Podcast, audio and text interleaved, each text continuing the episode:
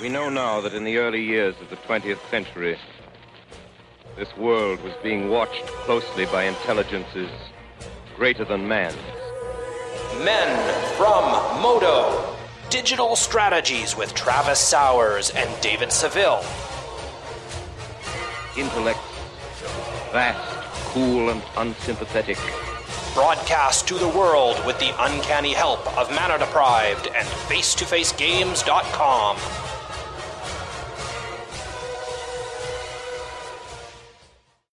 Greetings, people of Earth. We are the Men from Modo, and you're listening to episode 57. Show us your decks.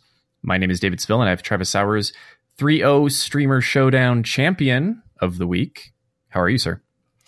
I'm doing well, Dave. I'm disappointed that you know how it turned out. I'm happy that you did, but I was hoping that we could go through the draft and you could disagree with all my picks, and then I'd tell you that I won. Uh, but yeah, I'm, I'm feeling pretty high and mighty right now. You might say I'm heroic. Heroic indeed. The format this week was Theros, which was a lot of fun. We had our episode last week, um, one of our most listened to episodes, I believe. So that's awesome. And um, I drafted last night. You've drafted uh, yesterday and today. How's your Theros experience been? Really good. Um, I've had only two ones and three O's, and it, it feels good to be in a format with mana sinks again. You know, we talked some a while back I, am I'm, I'm going to derail us for a minute here because I actually had a really interesting conversation on the stream that I, I think is worth bringing up. We had some people who had listened to the mediocre designer search episode, and they were asking, "Are do you really think it's mana sinks that make a good a good format?" And I said, "Well, let's let's take a minute and get chat to agree on the top five limited formats of all time." And obviously, with 200 people getting them all to agree on something is rather difficult. But I, I got people down to triple Innistrad, triple Khans, Rise of the Eldrazi, Hour of Devastation, and Shadows over Innistrad as being close to the top five, with original Ravnica being somewhere in that ranking too. But I kind of left that one out because I didn't play then. And then as we dug through those formats, that is exactly what we found. Is those are formats that are full of mana sinks and Walking Sponge, um, Brad, he's a cool guy. I actually met him at uh, GP in in Canada a while back. Um, but he said, I think what you're finding may not be that mana sinks make the format great. A format where you have time to use mana sinks is probably something that people enjoy more. So decks where aggro isn't the only viable option. So like you have some decision to make other than did they curve out, you know, two, three, four, five anyway, going off tangent a bit there, but that was just a fun moment on stream that I wanted to share. And I, I think we, we kind of nailed it on that, that like mana sinks are good. And again, it, it may be that people just like formats with a little more play to them where you can be aggressive, but you don't have to be. One of the things that I've noticed that I like about Theros now that we've come back to it, and it it's kind of has to do with the mana sinks, but it has to do with the ability to um, make decisions, meaningful decisions, and have to make decisions with your cards. So do I bestow this creature? Do I play another creature? Do I play this creature with bestow early so I can bestow onto it later? Do I hold up mana for monstrous? Do I represent a trick and monstrous at the same time? You know, there's all sorts of play counterplay you can do. Um, and just from a couple of drafts that I did last night, it was really interesting where you know, do I play a three drop in a bestow? Do I hold up monstrous? Do I do all this kind of stuff? Um, and it felt like they were all relevant decisions as long as I wasn't getting beaten down by a 10 10 flying vigilant lifelink uh, Wingsteed Rider. I had one of those today. Mine was only a 9 9, mm. but it, that felt really good. I had achievement unlocked yesterday. I had over 60 life, I think. With a uh, nice. uh, with a double strike fabled hero with lifelink and vigilance, it was like a nine nine or something like that by that point. Um, how miserable is it though to know that your opponent always has God's willing in hand? Well, if they're playing white, they probably do. I mean, it was just one of the top commons. And one of the things I've noticed in the drafts is that sometimes you'll get into a draft where you're clearly playing with people who understand the format, and sometimes you're in a draft with people who clearly don't.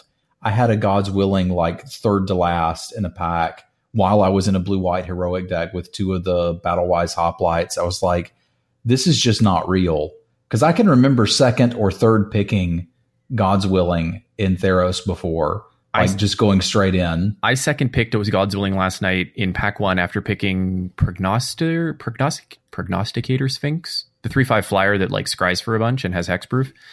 Yeah, yeah, yeah. And I, I second picked a God's Willing because I was like, well, it's great and blue white is great, but it's like I didn't feel shame about first or second picking a common essentially combat trick. It was Yeah. it was very good. Mm-hmm. Okay, well, what we're going to do today is we're going to talk a little bit about Theros because it is still active for the next uh, few days. And um, as a tangent here, because we're Magic Online players and we care about expected value, um, you'll note that if you buy packs of Theros currently at the at their prices that they are at the time of this recording, and you enter with two packs plus two tickets, your expected value is through the roof on Theros. Um, I, I did a two one and a three zero last night, and I think I came out like 11 tickets ahead in play points obviously um, which is kind of insane for for draft formats usually you break even at a 2-1 if you're lucky um, and in phantom it's usually always break even at 2-1 so highly recommend going to check out bots to see if you can get packs first i don't know if the packs will be like three tickets by the end of the week or four tickets by the end of the week at which point it starts to become less and less valuable but it's still better likely to go and buy the ticket or buy the packs and use the tickets than it is to use your play points so um, get a little bit of extra value there, even though you're mind- you're buying Modo bucks essentially. Um, as long as you plan on playing Magic Online for a bit longer, you'll get use out of those. Yeah, and, and for those of you not getting that, you can enter these phantom events with two packs and two tickets. You still don't keep any of the cards; it doesn't change that. But the other option is to just enter with ten play points, um, uh, excuse me, hundred play points or ten tickets, right?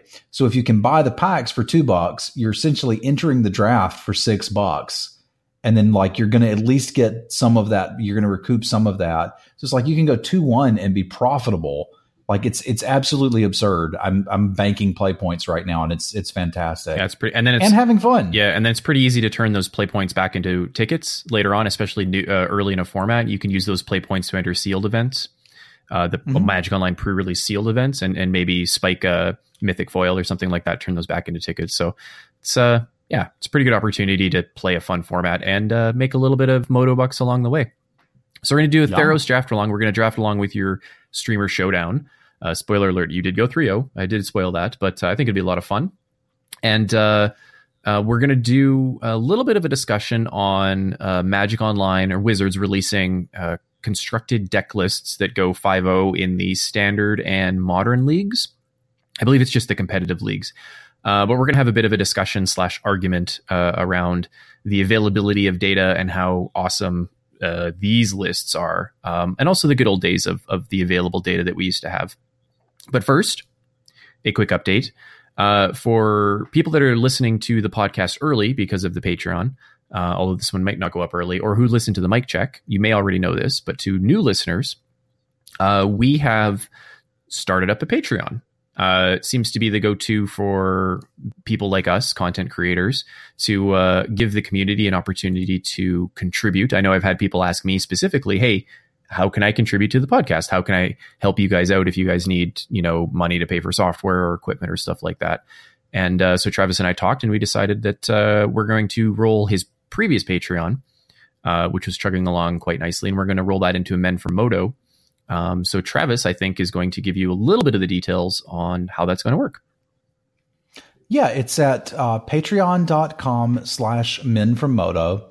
We are going to be releasing the episodes there. Um, as Dave mentioned, you get the mic checks, which is kind of Dave and I chit chatting about what the topic's going to be, usually telling some interesting stories. Um, fair warning, those aren't always G rated. Uh, so you might want to listen to that one solo and then listen to the main show with your kids if that's the thing that you do. Uh, you can pledge as little as you want or as much as you want. It's charged per show, so that would be like four times a month. We would love it if you could help us out so we can, you know, buy equipment and keep recording the show. And if you can't, you know, tell a friend and let some people know about the podcast because that always helps too. Yeah, absolutely. This is just a way for if you feel like you want to support us and you enjoy what you get, uh, you know, you can you can toss us a few shillings. And uh, me personally, um, we're going to pay for some of the recording software we use, and uh, you know, I'd like to take a little bit of that and maybe get a new mic, maybe some some mixing equipment or something like that. And then obviously, Travis will will continue to support uh, Travis's endeavors as a content creator online as well with that. So we're hoping to uh, to grow that quite nicely, and uh, we'll uh, we'll look to to see there. We've also got some reward tiers that we've set up for people that contribute uh, a little bit more each episode. Um, and we're working through those, but uh, the preview is up at the at the Patreon right now. So we hope to see you there. And like Travis said, if not, you know, re- recruit a friend. Um, I uh, personally, I try not to, but I, I like to obsess over numbers, and we've been continually growing our listenership since we've started, which is awesome. And uh, we obviously couldn't do that without the support that we get from our faithful listeners. So uh, it'd be great if uh, if you guys could bring some more along. But now that that's out of the way, let's do a draft along. So, like previous draft alongs, um, actually, we've only done this a couple of times where we've done the Flooey uh, link. But what we've done is Travis has recorded his draft with uh, Flooey, magic.flooey.org, which is a is a neat little tool for uploading your uh, your draft files. So your draft logs, if you don't know when you play Magic Online, there's a, a setting in your account settings, game history, I think is the tab uh, or the section on that screen where you can actually uh, tell Magic Online to record your draft logs. It'll save it on your hard drive. And what you can do is you can actually take those files, upload them to the URL flooey. or magic.flooey.org. We'll post the link in the uh, in the show notes. And then what you can do is you can share that link with your friends or whatever, and people can go through or with us or with us even. People can go through and review your draft, uh, either picking along with you or reviewing your picks, um, and then give you feedback on your draft. And so what we're going to do here is we're going to talk about in the Theros draft that Travis did today, um, what picks I think he would have taken, what picks he actually took, and what kind of deck we would have ended up with before. Uh, sorry, what deck we would end up with after it. Before, what we have done is we've done videos, which are kind of hard to follow along with. So we're going to try this today and see how it goes. We'll post the link to that uh, to the draft viewer uh, in the show notes as well. So Travis, why don't you start us off? What do you uh, what are you thinking as you go into this showdown? It's a bit different than a league draft. It's back to the pod style. Um, and you know your competitors. So are you looking at anything before you start your draft? Do you know your seating position or anything like that? Or are you just going to go in and draft it like you normally would? You you don't know like who's going to be near you. Although the first thing I do when I I sit down and the pack opens and you hear that crinkle noise is I do look and see who's passing to me. I know some of the streamers are more constructed streamers, and then some of these people I know have played Theros and know what they're doing. So I sit down and look at the pod and get a gauge for do these people know what they're doing in Theros specifically or not? And I felt like this group pretty much did. So I was like, okay, I'm I'm gonna need to draft this reasonably. I'm not going to see ridiculous things like, you know, three cards left in the pack and there's still a God's willing there, which I have seen in, in some of the flashback queues. Because you'll, you'll get that drafting with some people who don't know what's good in the format and, and, and what is with other people. It's a, a big event, and I'm very appreciative for Magic for inviting me to those and for hosting those and doing this for us streamers. It's a great way to kind of merge the streams and get everybody checking it out. But the main thing I'm looking for is fun. It's always nice to 3 0 these, but the, the main thing I'm looking for here is fun so like I, am still I'm a spiky player. I'm going to draft the best deck I can and try to win. But I have in showdowns of the past been like, okay, fine, let's draft a meme deck and have some fun. Okay. So you sit down, you crack that first pack. You've noted that everybody in the draft is a is a shark. You're going to draft it straightforward. What's your first pack look like? So I'm gonna I'm not gonna read the rare first because it's a windmill slam. You have to take it, but I will mention the other cards. Uh, we've got a Wingsteed rider, one white white for a two two flying heroic. Put a plus one plus one counter on it. Have you drafted mono Wingsteed rider tribal? I've only gotten two in a deck so far. That's the most I've gotten so far, that, but I've only been drafting it for like 16 hours. That is basically mono Wingsteed rider tribal in this format is getting two. Yeah, it's ridiculously good. So like that's that's an early front runner. There's some other obviously commons and stuff I'm going to skip over. Um, there's a Nimbus Naiad here, two and a blue for a 2 2 flyer with Bestow for five. Um, that's one of the better blue commons in the set. There's an Erebos' Emissary. This is kind of a weird card. It's three and a black for a 3 3, and it has the ability to discard a creature card. It gets plus two, plus two until end of turn. It also has Bestow for six, gives the creature plus three, plus three, and then still has that ability. This thing is a nightmare to block because if your opponent has any cards in hand, you don't know what they have, meaning you really can't jump in front of it, meaning you're just going to eat the damage. So it's like threat of activation. Uh, there's also Artisan Sorrow, three and a green for an instant, destroy target artifact or enchantment, scry two. any of these would be very reasonable first picks out of the pack. I think I would take the Wingsteed Rider in the blind, but I wouldn't hate you if you made a compelling argument for any of the others and, and wanted to do that. Problem is, we opened Elspeth Sun's Champion in the Mythic slot. Yeah, this is one of the better limited planeswalkers I think we've seen in a while too. Like her ability to protect herself is insane, and then in, in this format specifically, her minus three is a is a total board wipe. Um, not a total board wipe, but like you board wipe a lot of the relevant creatures um, on your opponent's side of the board. Hopefully, so it's a four white white for a uh, four mana planes or sorry four loyalty planeswalker. The plus one is put three one one soldier creature tokens onto the battlefield, which is insane. The minus three is destroy all creatures with power four or greater, which is insane, especially in this format. Um, and then her minus seven, her emblem is uh, you get an emblem. Creatures you control get plus two, plus two in flying. Generally speaking, what you'd see with this card is just a bunch of plus ones, and your opponent usually can't deal with them. Um, they're either chump blockers until she gets her emblem, or they are, um, you know, chump blockers while you're developing your board. It's just it's just insane. Yeah, so clearly I took Elspeth. She's she's good enough to force white if you can, and there's enough playables in this format to be able to do this. Um, but I'm still going to try to. I'm going in with the idea that I'm going to try to stay relatively open as we go forward. I think the next pack gives us some more interesting interesting choices here. Okay, so we're both on Elspeth. What is in pack two? Pack two has for us a Pharika's Cure, which is black black for an instant, two damage to target creature, and you gain two life. There's a Triton Tactics, untap up to two target creatures for one blue mana. They get plus O plus three, untap them, and at the end of the next combat, tap each creature that was blocked by these creatures. They don't untap during their controller's untap step. I got to use this to keep something that my opponent Savage Surge tapped. Like, card's just ridiculous. It does so much in this format. Uh, Insatiable Harpy, two black black for a 2 2 flying lifelink, and Anger of the Gods, one red red. Anger deals three damage to each creature. If a creature would die th- this turn, exile it. Um, I'm probably on the Anger of the Gods plan. Um, it well, it doesn't deal with like the Voltron up creatures. It can deal with a lot of things early. Um, and you know, it's it's a I think it's a reasonable card. You're not you're not obviously getting the big things with it, but you can uh, get an easy two for one early in the game, or sometimes a three for one. Um, although I really do like uh, Pharika's Cure. If you're in a solid black deck, can be a blowout. Like if you're playing Pharika's Cure, let's say you're on the play and your opponent goes, you know, two drop Phalanx Leader or something like that. This is a very easy way to deal with it. It just can be hard to cast on turn two. Um, and I don't mind Insatiable Harpy either, to be honest. But I'm probably taking Anger of the Gods. I should mention too, there is a Rage of Purphoros here. I don't think that's anywhere close to these cards. Mm-hmm. It's four in a red for a sorcery, four damage to target creature. It can't be regenerated scry one. For me, this really came down to the Triton Tactics and the Anger of the Gods. Triton Tactics is that good if you have not played with the card. It is a great way to blow out your opponent. And and like it's it kind of has two for one stapled on it. That said, I thought Anger of the Gods this early gives us something to build around, so I slammed down the Anger of the Gods and and kind of didn't look back from there. Mm-hmm.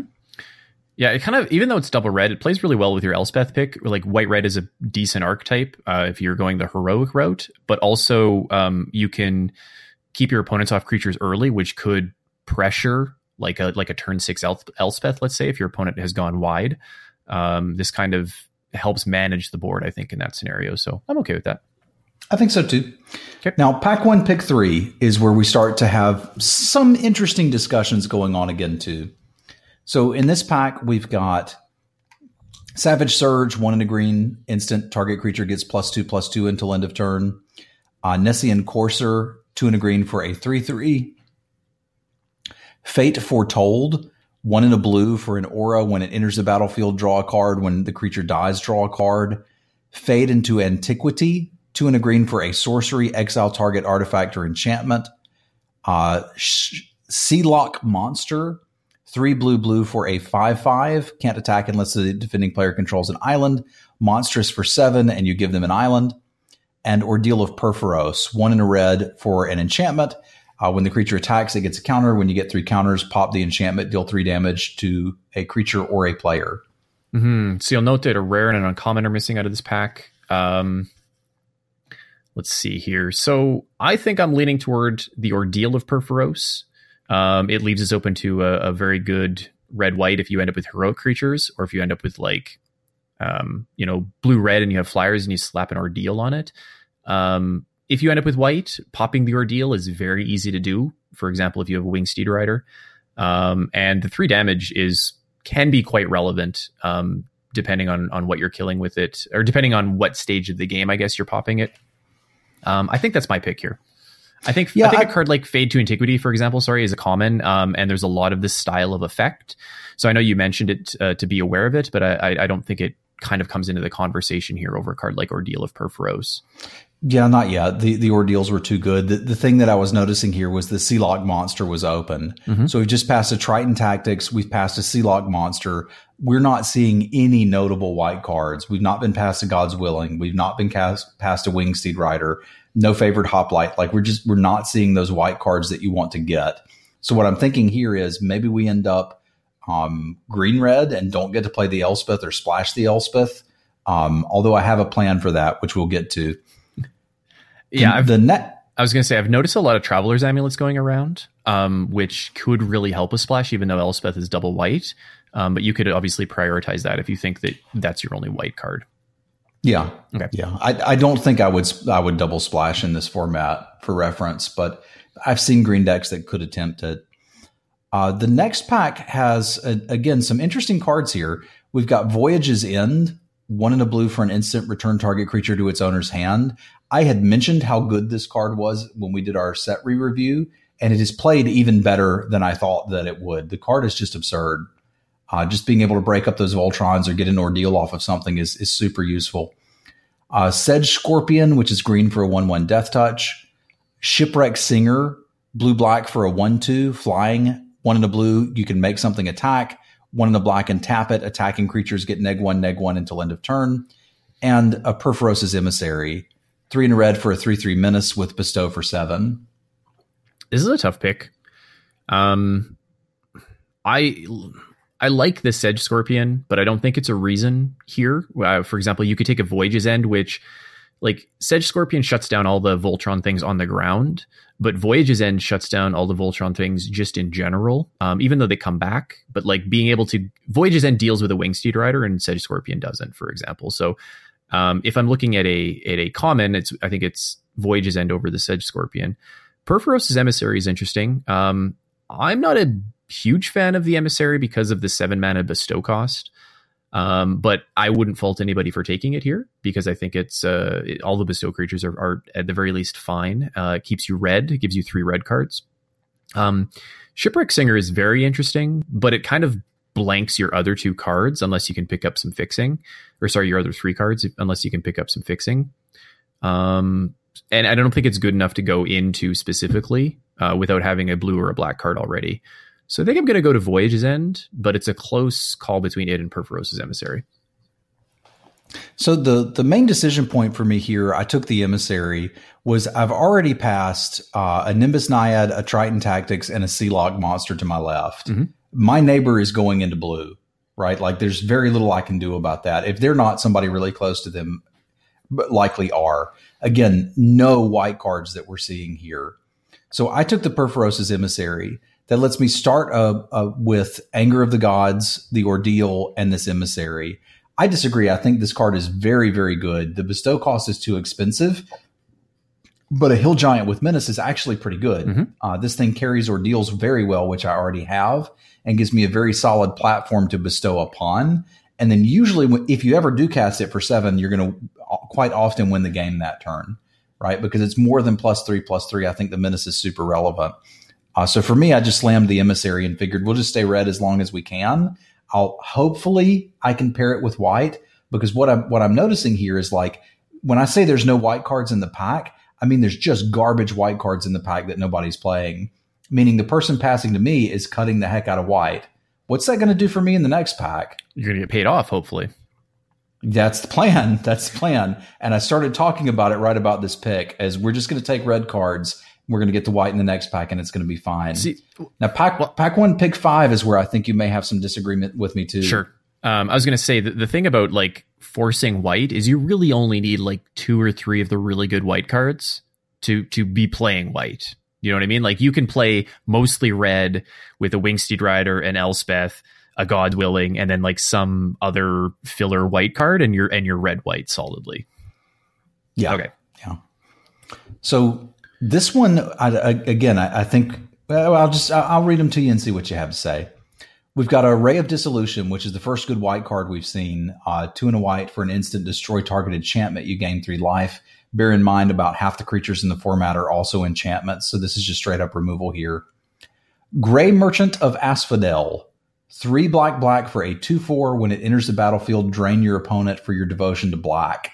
Uh, this is pick five. Four people have looked at this Gray Merchant and said, nah, I'm good. Dragon Mantle. Red for an enchant creature. When it enters the battlefield, draw a card. The creature gets fire breathing and an Akroan Hoplite, red white for a 1 2. When it attacks, it gets plus X plus O until end of turn, where X is the number of attacking creatures you control. Worth noting, this counts itself, so it always attacks as a 2 2. Mm-hmm. I probably take the Gray Merchant. Um, I think that's a pretty late Gray Merchant, and it's kind of fantastic. Black Red is can be decent. Um, maybe you backdoor in a little bit of Minotaur Tribal, even though it's not fully supported here. Um, but you can pick up some solid removal in both black and red. Um, there's some very aggressive cards in red, obviously, that pair with some aggressive cards in black. I'm thinking of the Disciple of Mogi? Phenax. Phenax? Is that the one? Mm-hmm. The one that. Yeah, there's one of these in the pack too. No, no, no, no, no. I'm thinking of the. I'm thinking of the uh, the one that gives haste and menace to creatures when it comes. Oh, Mogis Mogis Marauder. That's what it is. Um, and we talked about that last week on the podcast, but I think I'm I'm taking the Gray Merchant. Um, I think you're probably looking at the Hoplite if you're thinking about maybe keeping that White Dream open. Um, but I think the Gray Merchant is probably the safer pick here. I don't, and here's why. Gray Merchant needs to be in a deck that is mostly black and then playing some other color to get filler, right? Now, obviously, it's a fantastic card, and if I can build around it, I absolutely want to. And getting one fifth pick gives me some hope that perhaps I could do that. But we haven't seen any black cards that we would consider taking outside of the Harpy, which we passed initially, as well as the Pharika's Cure, which we passed initially, and then maybe the Shipwreck Singer. And I don't think we're going to end up blue black after passing that, even if, if if if I've got all these red cards. So for me, I'm like I'm going to end up heavy red, kind of however this works out and that that means I don't have room for heavy black. Like putting Gray Merchant and Anger of the Gods in the same deck can be difficult. Um, so I, I took the Hoplite. A- again, I'm taking the Hoplite as a signal that f- four people looked at this pack and said, I'm not ready to go into red white. Whereas I'm actively wanting to be red white. And if I can cut this, I'm I'm sending my neighbor a very clear signal. Like I've already passed him all this great blue it's like, hey, buddy, here's a six pick Gary. Are you picking up what I'm putting down? I don't want this. Stay out of my colors. So you're hoping to get paid off in the in the second pack, which is which is totally fine. Which is, and like Akroan Hoplite's also fine. Um, at, at, I have attacked with these for nine or ten damage at a time. Yeah, I think the only downside of it is it doesn't get a boost on toughness. Yeah. Um, so and it does get chumped because of that. But if you can like obviously like put an ordeal on it or something like that, it can be it can get out of control fairly quickly. Yeah, I like okay. the card too. Okay. Pack one, pick six. We've got Sealock Monster, uh, three blue blue for a five five. We've read that before, but it's it's big. It gets bigger. Uh, we've got another Fade into Antiquity. We've got a Minotaur Skull Cleaver, two in a red for a two two haste. When it enters the battlefield, it gets plus two plus O until end of turn. Got another Sedge Scorpion, and we've got a Chosen by Heliod, which is one in a white for an enchant creature. When it enters the battlefield, draw a card. The creature gets plus O plus two. If you knew you were white, I kind of like the Chosen by Heliod, um, but um, I think the Skull Cleaver is the pick for you here because you know you're red for sure, and uh, and you don't want to be stuck with like a like I don't. I think you'd rather take a a pretty decent creature. Um, obviously, it's only a 4 2 when it attacks the first time, but it can usually trade with something fairly relevant. Um, I don't know. I wouldn't fault the chosen by Heliod pick if you think that that is a signal. If you think that people before you are undervaluing the card. You don't have a ton of heroic yet, though, which is maybe why it's not that great here. Yeah, and that that was my thing. Like I did consider the card, and I like it in a heroic deck, but there's no guarantee I'm actually going to end up with any heroic creatures anyway. So I just took the Skull Cleaver. Let's stay red. Again, mm-hmm. not passing much white. I don't think anybody's going to see Chosen by Heliod as too much of a signal unless they're already very heroic. Okay. Pack one, pick seven. Uh, we've got another Savage Surge, uh, but I think I'm pretty far out of that. Uh, we've got a Satyr Rambler, which is one in red for a 2 1 trample. Uh, we've got Fleet Feather Sandals. I've seen some people playing this. Uh, it's two for an equipment. Equipped creature has flying and haste and two to equip, and another fade to antiquity. Interesting also to note there's an Agent of Horizons here for two and a green, uh, three, two, and then you can spend two and a blue to make it unblockable. Um, I brought in Fleet Feather Sandals out of the board the other day because uh, I couldn't deal with flying creatures very well. Uh, it, but it was more of a defensive thing, not an offensive thing. Um, it's it's not that great. I mean, probably taking the Satyr Rambler to be honest. Um, even though like it's a two drop and that's all that it is, I'm not a huge fan of it. There's a much better two drops just in general. Um, but it does keep you red and it is a playable creature. Yeah, there's also not really many better two drops in the format. Like I, I, we mentioned Bronze Sable when we were doing the set review. Um, I, I, I, took the Satyr Rambler here. I ended up not playing it and playing a Bronze Sable over it because it was just an easier to cast 2 1.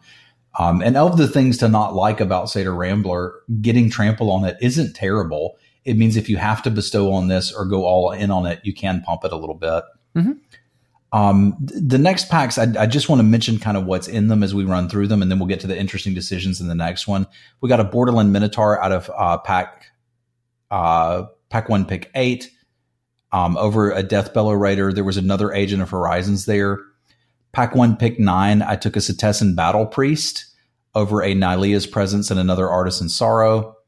Pack one, pick ten. I argued with myself over and over and over about whether I wanted a Lagonna-Band Elder or another Borderland Minotaur. I took the Elder. I regretted it immensely as I was past another Elder in the next pack. Uh, pack two, pick 12, I picked up a Guardians of Meletis. Guess how many times I sideboarded in Guardians of Meletis? Every match. Um, yes, when I was on the draw in every match, I sided in both copies of Guardians and Meletis that I end up with. They were fantastic. Pack one, pick 13, I was super happy to see a Ray of Dissolution wheel. I was like, okay, that's another white playable we can get. Pack one, pick 14 was interesting as I got a Boon of Erebos and a Viper's Kiss. The basic land was missing. I was like, okay, buddy, I got it. You're not playing black. It's fine. You, you passed me the Gray Merchant, but I got it. And then we opened pack two, pick one. After opening Elspeth, we are very excited for this pack. What rare are we going to get? What mythic are we going to get? What we got was a temple of deceit, which is the blue black temple, a temple of silence, which is the black white temple, Pharika's Mender, which is the five mana, four, three, uh, green black gravedigger. It also grave digs enchantments, which is kind of relevant here. Rescue from the Underworld, which can be a lot of fun with Gray Merchant. That's four and a black, sacrifice a dude. Uh, next turn, return that and something from your graveyard to the battlefield. Got a Feral Invocation, two and a green for a enchantment with flash. Creature gets plus two, plus two.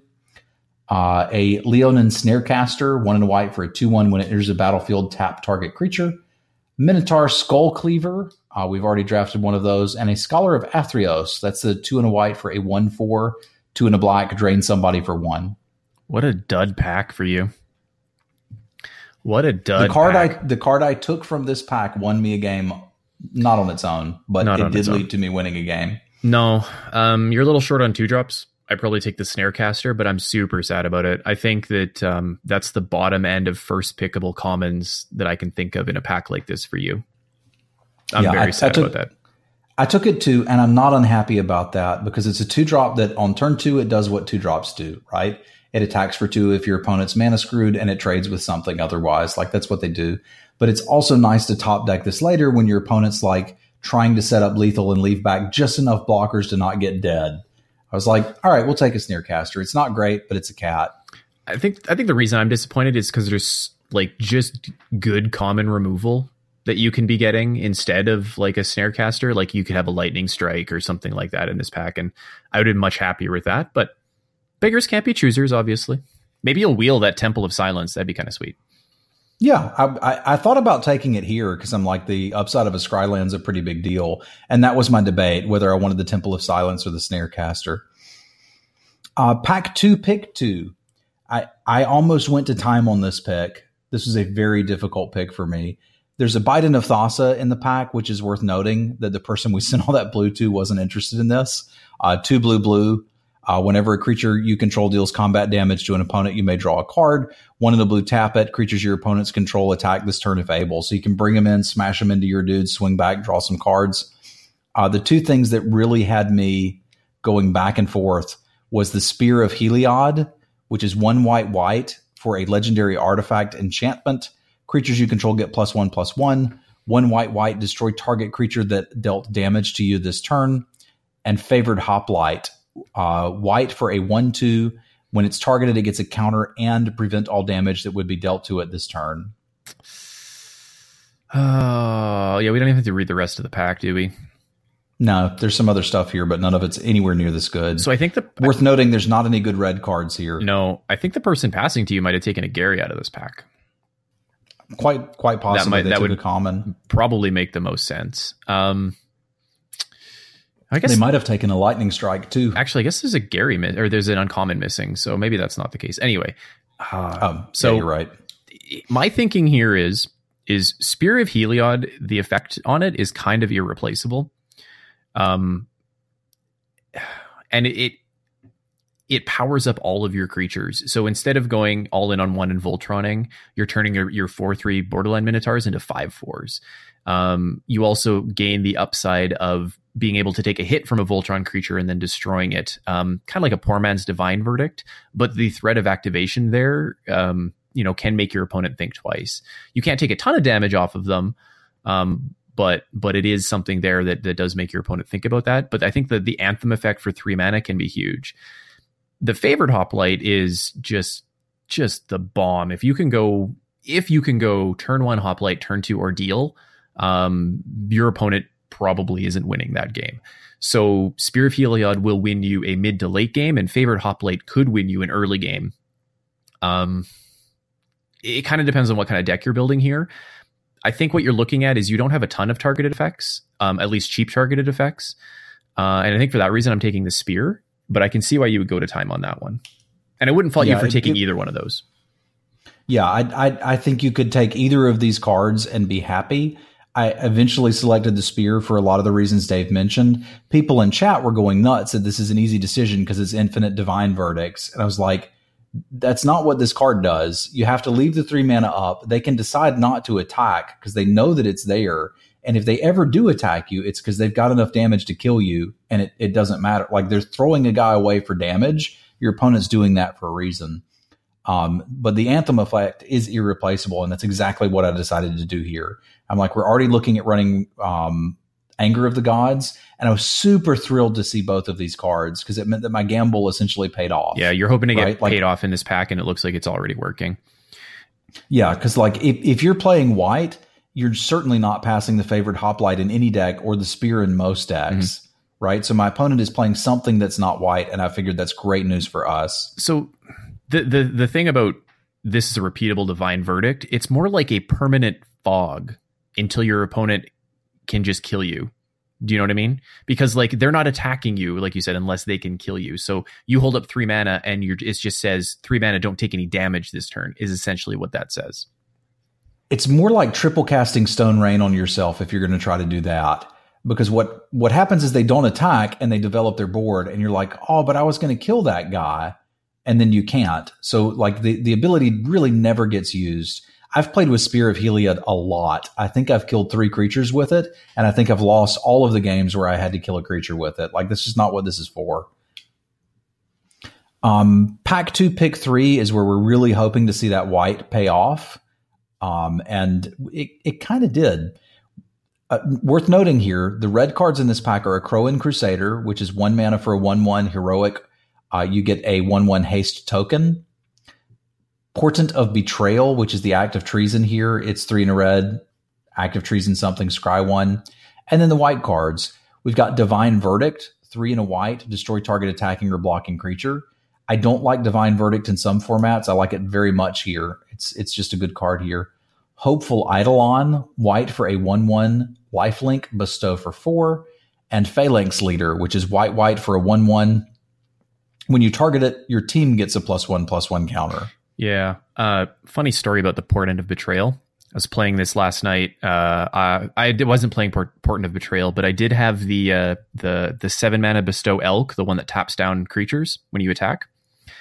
And my opponent stole the creature that uh, with Portent of Betrayal that had the elk on it and swung in thinking that it would tap down my creatures, but it doesn't because I control the trigger.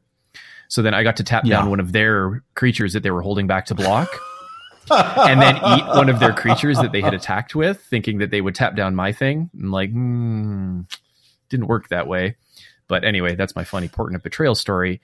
Uh, I'm diverting from the I, fact I have used an active treason effect on a creature that had a sword on it before, and let me tell you, that is not fun. That is really not fun. you, kind of make that mistake once and then never again. and then you never do it again. uh, Mhm. you're getting paid off here with a pretty easy phalanx leader. Um, and you might not wheel anything out of this pack, but it's pretty happy seeing phalanx leader and hopeful eidolon because they're both very good cards. Yeah, I think the divine verdict's in the conversation too. Stuff gets big in Mhm. Theros. Um, I had some disagreement from chat on the next one, um, and uh, I'm I'm curious what you'll think here. It's pack two, pick four, and we've got basically three cards we're considering. Battlewise Valor, one in a white for an instant. Target creature gets plus two, plus two until end of turn. Scry one. Ill Tempered Cyclops, three in a red for a three three trample with Monstrosity three for six and Rage of Purphoros, four in a red for a. Uh, we've read this one before. It's four in a red, sorcery speed, four damage. hmm Uh, personally, I like the Cyclops. Um, I think it gets big enough that it's uh, it, it's pretty good. It also kind of helps shore up your red cards a bit. Um, it kind of guarantees that obviously, I mean, you're playing red obviously, but it just makes your red a little bit more. Um, what's the word that I'm looking for? It makes your makes it gives you a more a more of a reason to play. Yeah, your red is solid, I guess, right? Um, I think Rage of Purphoros, the four damage for five mana, is too low. Um, I would much rather have a Divine Verdict in that slot, um, or even the six mana white uh, destroy target creature for greater spell. Um, Yeah. I think by the time you're casting Rage of Purphoros, a lot of these things are out of range. Like a lot of the things you want to kill are already out of range. Um, Battlewise Valor, I don't mind, but I've always been slightly disappointed casting it. Uh, I've drafted it in, in two decks already this week, um, but but I would take it, especially with a Phalanx leader. I don't think I'd take it over an ill-tempered Cyclops. Yeah, same. I, slam, I just slammed the Cyclops. Uh, pack two, pick five.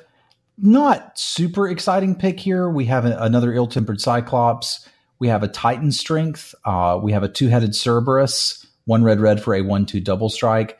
Worth noting, there's a Leaf Crown Dryad in the pack too. Um, a lot of people were urging me to take the Titan Strength here. Yeah, people like to play the Titan Strength with the Phalanx leader, right? Because of the instant pump. Um, I would take Chosen by Heliod over the Titan Strength, I think, because I like I like the plus plus zero plus two. I like the card draw effect. Um, and I think I think you can get other combat tricks that are on par with Titan Strength. Like for example, the, the plus two plus two. It's not quite the same because it's one extra mana. Um, but I, I do like the chosen by Heliod. I think it turns your phalanx leader into kind of a bananas card. Um, Yeah, I didn't even mention that when we were going through it. I was just Oh. happy to see another Cyclops and slammed it as fast as I could. Yeah. as fast as I I could. I don't mind that one, but I think your four drop spot is pretty jammed up already. So I think I'd probably take the chosen by Heliod. You want you want to make sure you have targeted effects for your phalanx leader that you slam on turn two. Yeah, I, I was thinking in this deck, I'm probably going to be heavier red than white. Mm-hmm. The Phalanx leader really isn't a turn two play for this deck very often. It's more likely a turn five play and then cast something on it the following turn. Yeah, that's fair. Uh, so that, that that's kind of where I was going there, is I was not thinking of it as a two drop. Um, the next pack didn't have much going on. It had a Fleet Feather Sandals, a Titan Strength, and a Demolish. Uh, I grabbed the Titan Strength. Pack two, pick seven. I picked a two headed Cerberus over a Traveling Philosopher Mhm. uh, with the idea that it, it at least plays well with the Phalanx Leader. It plays well with the Spear. It plays well with the Ordeal. Maybe we can do something with this guy. Uh, pack two, pick eight. We got a Divine Verdict on the wheel. Was super stoked to see that. Uh, there was still a Snarecaster in the pack and a Pharika's Cure of note. Pack two, pick nine. We grabbed a Lagonna-Band Elder. Pack two, pick ten had gr- had basically soul tie cards in it. I took the basic land. just to let my my friends know what was up. And the only other real notable pickup here was uh, pick 12. I picked up the second Guardians of Meletis. And like I said, they came in out of the sideboard and we were we were actually happy to have them. It just blocks so much stuff early. Like if your opponent is Voltroning up, um, it can shut down like a 4 4 vigilance or a 4 4 lifelink. I guess it doesn't really shut down the lifelink, but you can absorb a lot of damage with that thing. Um, it also, like a creature that gets out of control early with an ordeal, it usually blocks the end result. Like the end result is usually a 4 4 or 5 5, and that's that's pretty easy to block with that thing. I also liked the idea of siding them in when I'm on the draw with Anger of the Gods in the deck because it's just a great way to make your opponent continue committing something small um, just so that they can continue to attack through it. And it, it was really good. Uh, pack three, pick one was another great open for someone that was not me. Uh, the rare is an Arbor Colossus, two green, green, green for a 6 6 reach, monstrosity for six, kill a creature with flying. It's just kind of stupid. Another Fade into Antiquity, Nylea's Disciple, a Sedge Scorpion. Uh, the red card in the pack is Messenger Speed, uh, red for an enchant creature. Enchanted creature has trample and haste. And the white card in the pack is an Observant Alseid, two and a white for a 2 2 vigilance with bestow for five. Yeah, for listeners out there, if you're drafting Theros and you're not excited to pick up the Alseid in this pack, um, I think you're you're misunderstanding what the format is about. This card is is really good. It's quite good. It, it was an easy slam for me. Mm-hmm. Next pack, um, again, had some really good green cards. There's an Ordeal of Nylea, an Agent of Horizons, and Thuzza, the legendary uh, 4 5 for 5. For us, the cards we could look at here are another Spear of Heliod, which was kind of weird to see, an Ordeal of Heliod, and an Akroan Crusader. There's also a Traveler's Amulet, which at this point I was slightly interested in because I'm looking to cast double whites and double reds. Yeah, of note, the Spear of Heliod is legendary. Mm-hmm. So you cannot have both of them in play. Yeah. Man, does that mean that you don't take it and you just take like the Ordeal, which is a super solid card? Oh, I hate doing that, and that might be the adult thing to do. Uh, the kid in me wants to take spear so that I always have a spear, but that is like a dead card some of the time. Whereas Ordeal is just always good. Yeah, I, I, took the ordeal. I, looking back at my creature base, I've got some heroic creatures that are interested in being triggered. That we've got a menace guy, which plays really well at getting the first hit in, and then if you can back it up with anything, it plays really well with the second hit. And I'm not even sure that I would want two spears. Like yeah. I like the effect, but at double white, I'm not really sure when I like. Am I an aggro deck that's looking to slam this and get in the last few points of damage? Not really. We're kind of a little bit more controlly. Trade off our two drops for your two drops, and then win with our big stuff. If it's not legendary, do you take it? No, I would still take the ordeal. You still take the ordeal. I think I, I think yeah. I might take the spear if it's not legendary. If there's if I could have two anthem effects, I think I think I'd be interested in that. But whatever, don't have to worry about that. Yeah, I don't have to worry about it. I, I mean, I might be, but like three mana anthem that's hard to cast in my deck. I was like, I I, I kind of don't want two of these. Uh, the next pack, again, worth noting. There's a nemesis of mortals and a Triton Tactics in this pack. Uh, there also happened to be a Lightning Strike. Yoink. Yeah, I don't even have to debate that one. Yep. Pack three, pick four had some more debate. There's a Fanatic of Mogis, three in a red for a 4 2. When it enters the battlefield, it deals damage to your opponent equal to your devotion to red.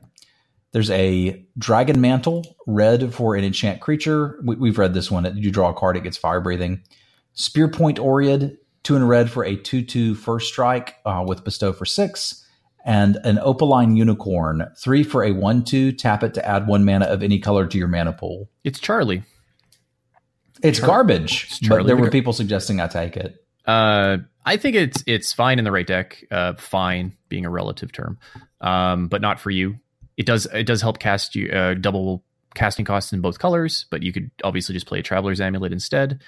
Um, I'm of the opinion that the right deck for Opaline Unicorn is in Theros Sealed, and it was quite good there. I played a lot of Theros Sealed. Well, you play a lot I of three colors sealed that, then, if I remember correctly. But um, yeah, because you had amulets, you had unicorns, you and there were powerful cards. You'd splash them, but I, I've I don't think I've ever played this in draft, nor have I ever had a draft where it's like, man, if only I'd had a, and a Charlie, we'd have done it.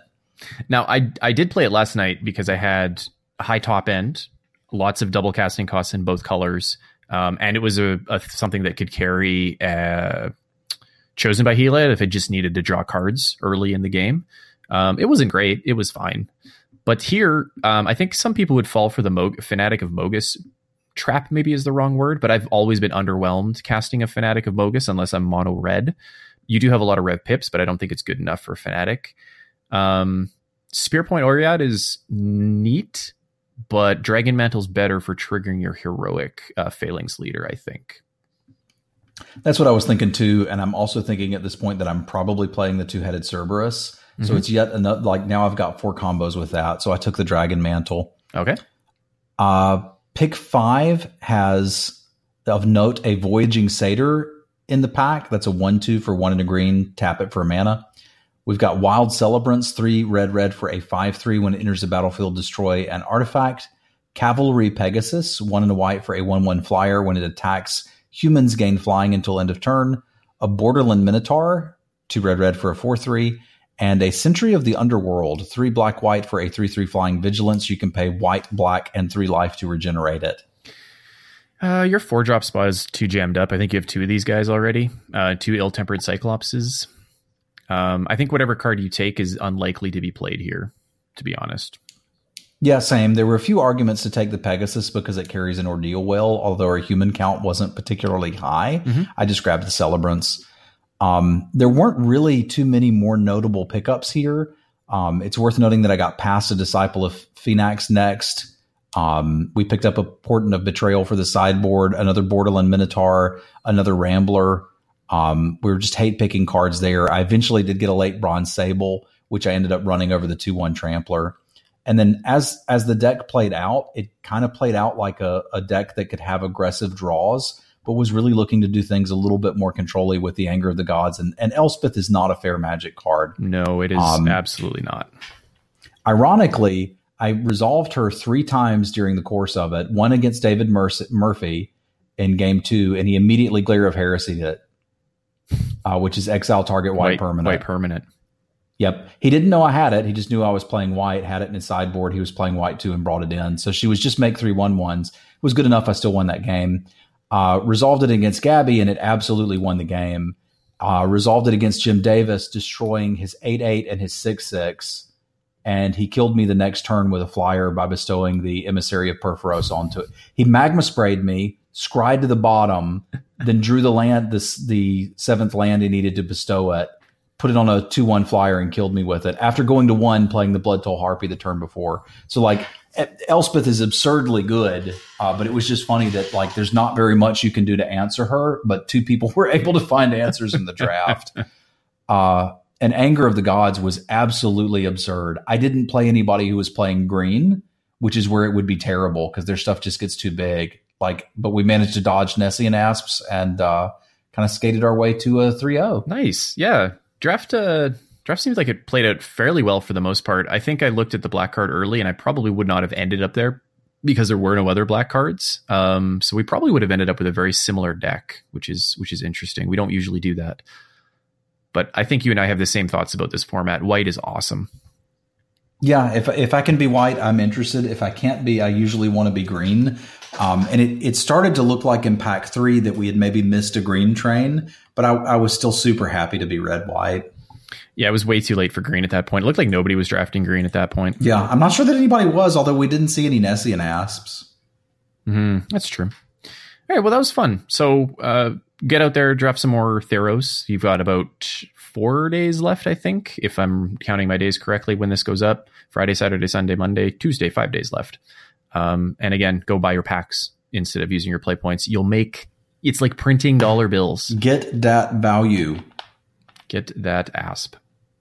Um, let's take a few minutes now.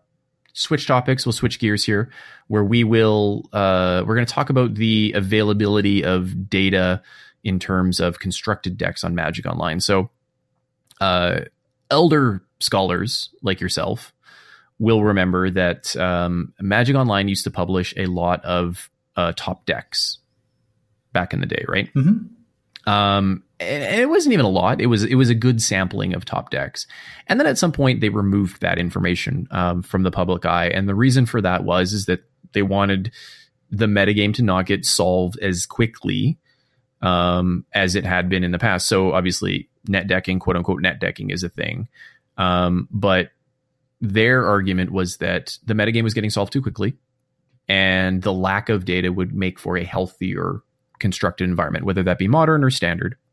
And uh, the blowback from the community was such that this was not a thing that they were interested in, which is completely fair. Um, more information in the hands of the players is generally better. Um, and so what they've done now, uh, they actually had a version of this where they had published curated lists of interesting 5.0 deck lists, not a complete sample of 5.0 deck lists, but a um, weighted sample where they would post a few different decks, but wouldn't give you the idea of which ones were more popular than others.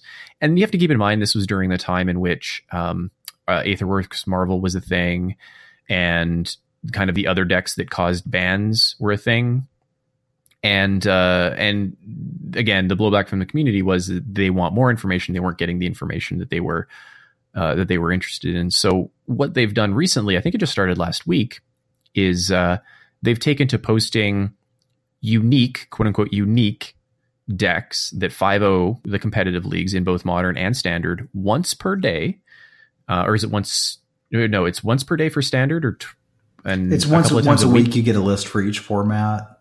Oh, I thought it was more frequently than that. I thought it was multiple times a week. Anyway, at least once a week, um, you'll get 5.0 deck lists that differ by 10 or more cards between them. So what you won't see is you won't see 20 decks that are blue black control that vary by one or two cards in the sideboard, what you will see is a blue black control deck and a merfolk deck and a Temur energy deck and all these other decks that are that are different enough to to qual- qualify as quote unquote unique.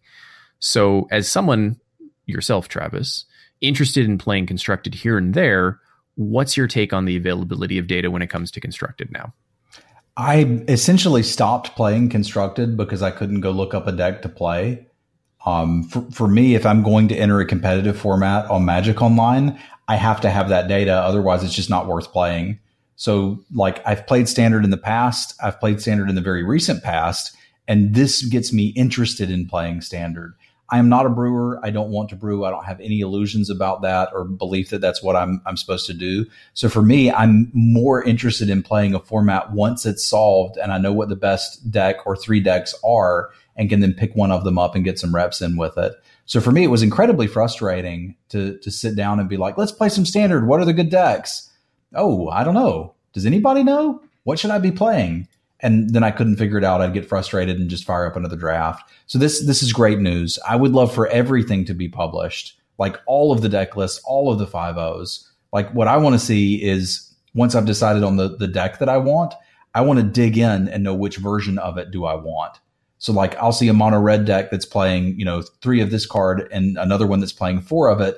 And I, I can have long discussions on stream about why we would want the fourth copy or why we wouldn't want the fourth copy. So for me, this is great. I still don't think it's enough.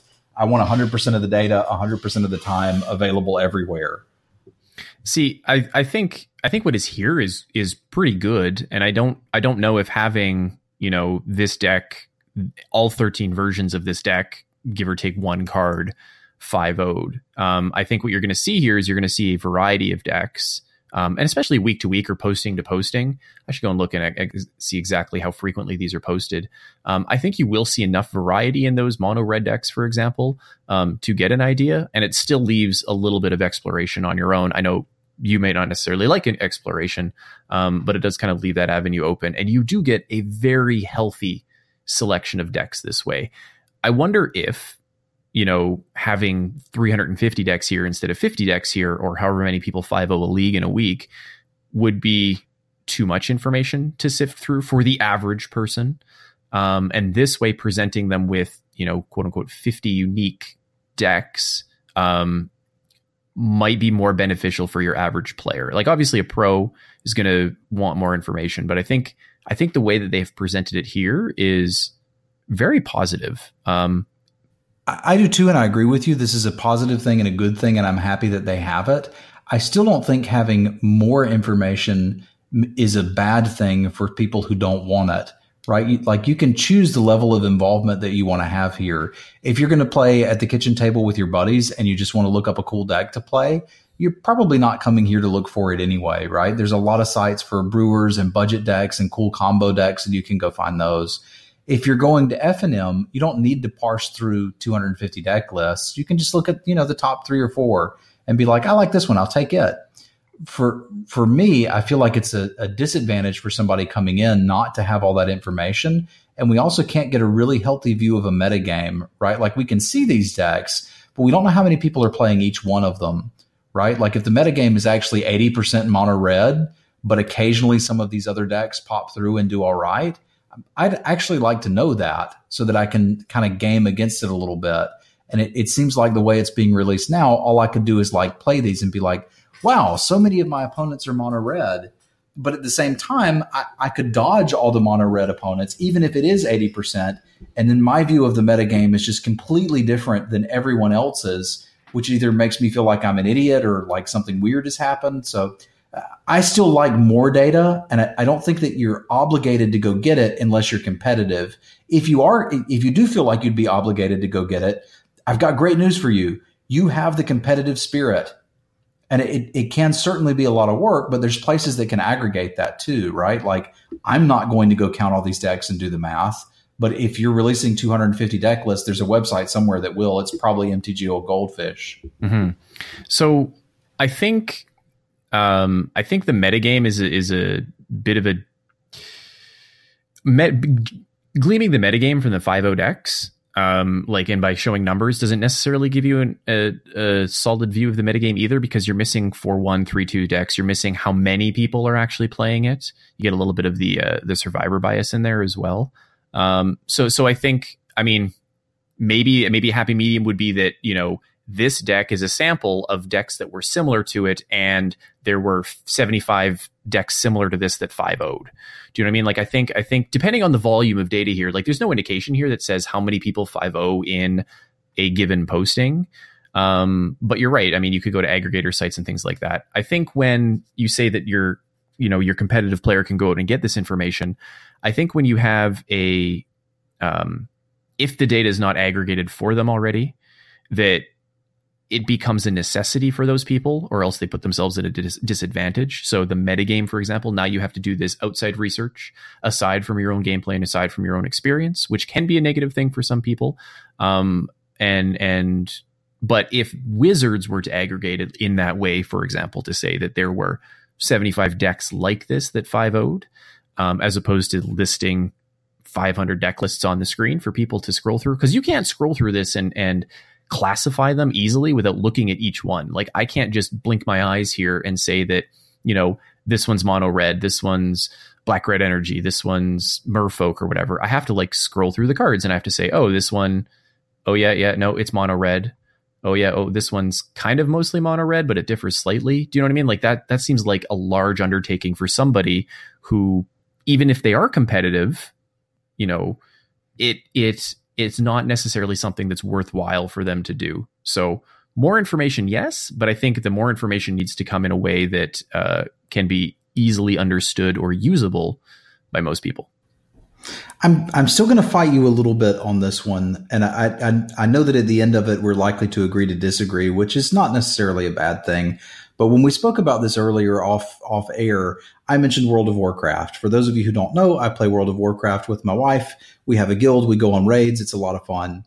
And there there are sites that scrape data from World of Warcraft and can tell you exactly what you should be doing for your class. What is the best item to go in the slot? What is the best spell you could be casting? What is the best build you could have?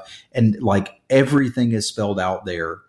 And it's up to you to decide what level you want to play at that game has built in difficulty tiers for raiding.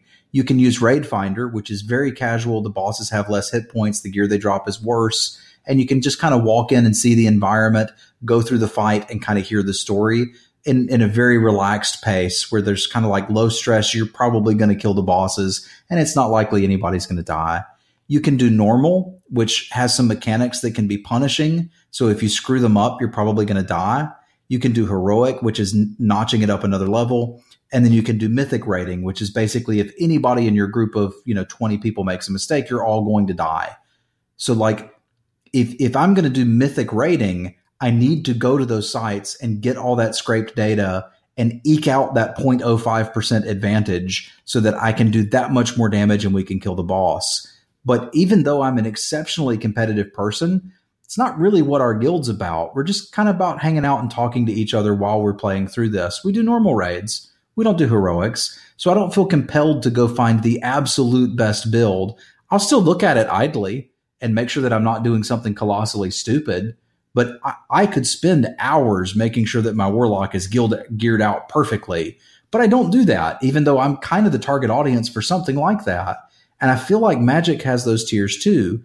Like like this information that's published is kind of mostly for Magic Online people, right? Like somebody going to a paper tournament isn't going to get a whole lot of information here that's useful other than decks that are performing well on Magic Online. If the the local game store here in DC has a bunch of people that just were like, screw it, I'm still going to play energy even though it's not as good, knowing that mono red is 80% of the metagame online doesn't do me any good there. So it's like you need to know where the data is from, what it does, and be able to use it. But having it out there doesn't mean that I have to. Uh, it just means that I could, and I'd like to have that option. So I, I like the direction they're taking. I'm glad we're getting more data. I would still argue for all of it. You made a great point that like seeing the five O's only doesn't tell you everything. So show me everything. Show me the O fives. Show me the the the one fours. Like it doesn't hurt anything to have that data, and there are people that will aggregate it for us, so everybody can have access to it. Mm, I, th- I, think I think there is a point where there is too much data. To be honest, I don't think you need the O5s. I don't think you need the O1 drops. I don't think you need stuff like that. But so having this data available and creating a, a an external metagame creates a. It's not really two tier, but it kind of is. It's the people that that like will go and consume all of the data and know everything about it and then the people that are down from that that have the same competitiveness and are the same skill that won't do that and that's what having this data does sometimes um, you, you know world of world of warcraft and you can kind of play at your own pace and you can decide what you want to do do you want to go and consume all this information world of warcraft isn't necessarily a competitive game that way right? Like there are competitive raiders that will try to race to the end. And if those people are not using that metagame data, that scrape data from other, these other sites, they're inherently at a disadvantage for that. So it becomes a necessity for those people. And that's the problem that I have with some of this data is that for those people on that cutting edge of it, it is an absolute necessity. And it's just one more thing that they have to do that is outside playing the game. And it's the same in all games. It, it exists everywhere. It exists in like heroes of the storm and games like that right? Where if you're not if you're trying to play top level hero league and you're not doing that work work essentially um, you're you're not going to remain at that level of play. And that's just something that if you want to stay at that level of play you have to do. It becomes an obligation. And that's not necessarily a bad thing. I'm just what what i'm saying is that without the data you know that obligation turns to something else which becomes testing and actually playing the game as opposed to consuming the data. Not necessarily a bad thing. I'm just saying that in, in a world that we live in today big data is a thing in my industry right? Where it's just this buzzword about having all of this data that you can do kind of whatever you want with it you know if that data is available to you and you're not using it you're doing something wrong whereas when that data wasn't necessarily available to you you could focus on other things and get results other ways. So that's my take on the data. You're right. Data is not necessarily a bad thing. Um, it just becomes, for some people, an obligation. I won't use it. I don't care. Um, but I, I, but I have seen the argument, um, for example, in you know, game like Heroes of the Storm, where that meta game of if you're not selecting these specific talents in Hero League, you're not playing the game correctly, and you're actually actively bringing you and your team down um, and not knowing that information was kind of a detriment to you and your team. So it's just it's just that extra metagame, that game outside of the game, um, and that exists already. Like the pro players go through it with their testing teams and things like that. So it's just what this does is it just kind of kind of makes it on a more wider scale. But I like what they've done. I don't know what we could get for limited information, but maybe there's some things. I mean, I'd love to have lists of winning uh, like deck lists that 3 0'd. Although, to be honest, you can find a lot of that on Twitter you know, um, Ethan and Ben tweet nearly every deck they have that 3 O's. So you can get a lot of that there. Mm-hmm. You can watch streams and see stuff like that. So you can still find a lot of this data. And I, I do understand what you're saying. The the thing that this harkens back to me for was do you remember when they had replays in the game and you could watch replays of people in the tournament you were in? I never actually did that. Okay. But you could. So- and someone and You- MTG Goldfish had a bot that scraped that information. They did, and like I, I liked that information. But here's one thing I didn't like.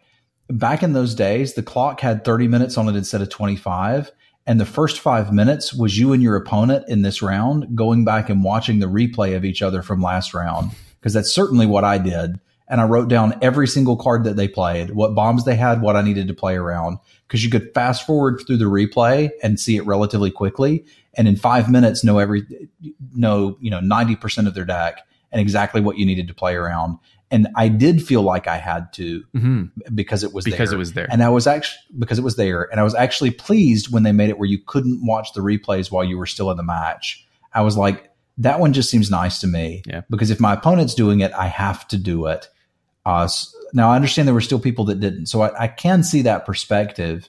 Um, but in this case, I, I feel like the data is a little bit different. But I, I- I'll, I'll give you a nod here at least. Sure, and I'll give you a nod. I, like I think the truth lies somewhere in the middle, and I think your example is a better example of that kind of obligation. Where if that data, that metagame, is available to you and you're not using it, you're at an inherent disadvantage. It might not be that extreme with the data, so I think we can come to the middle there.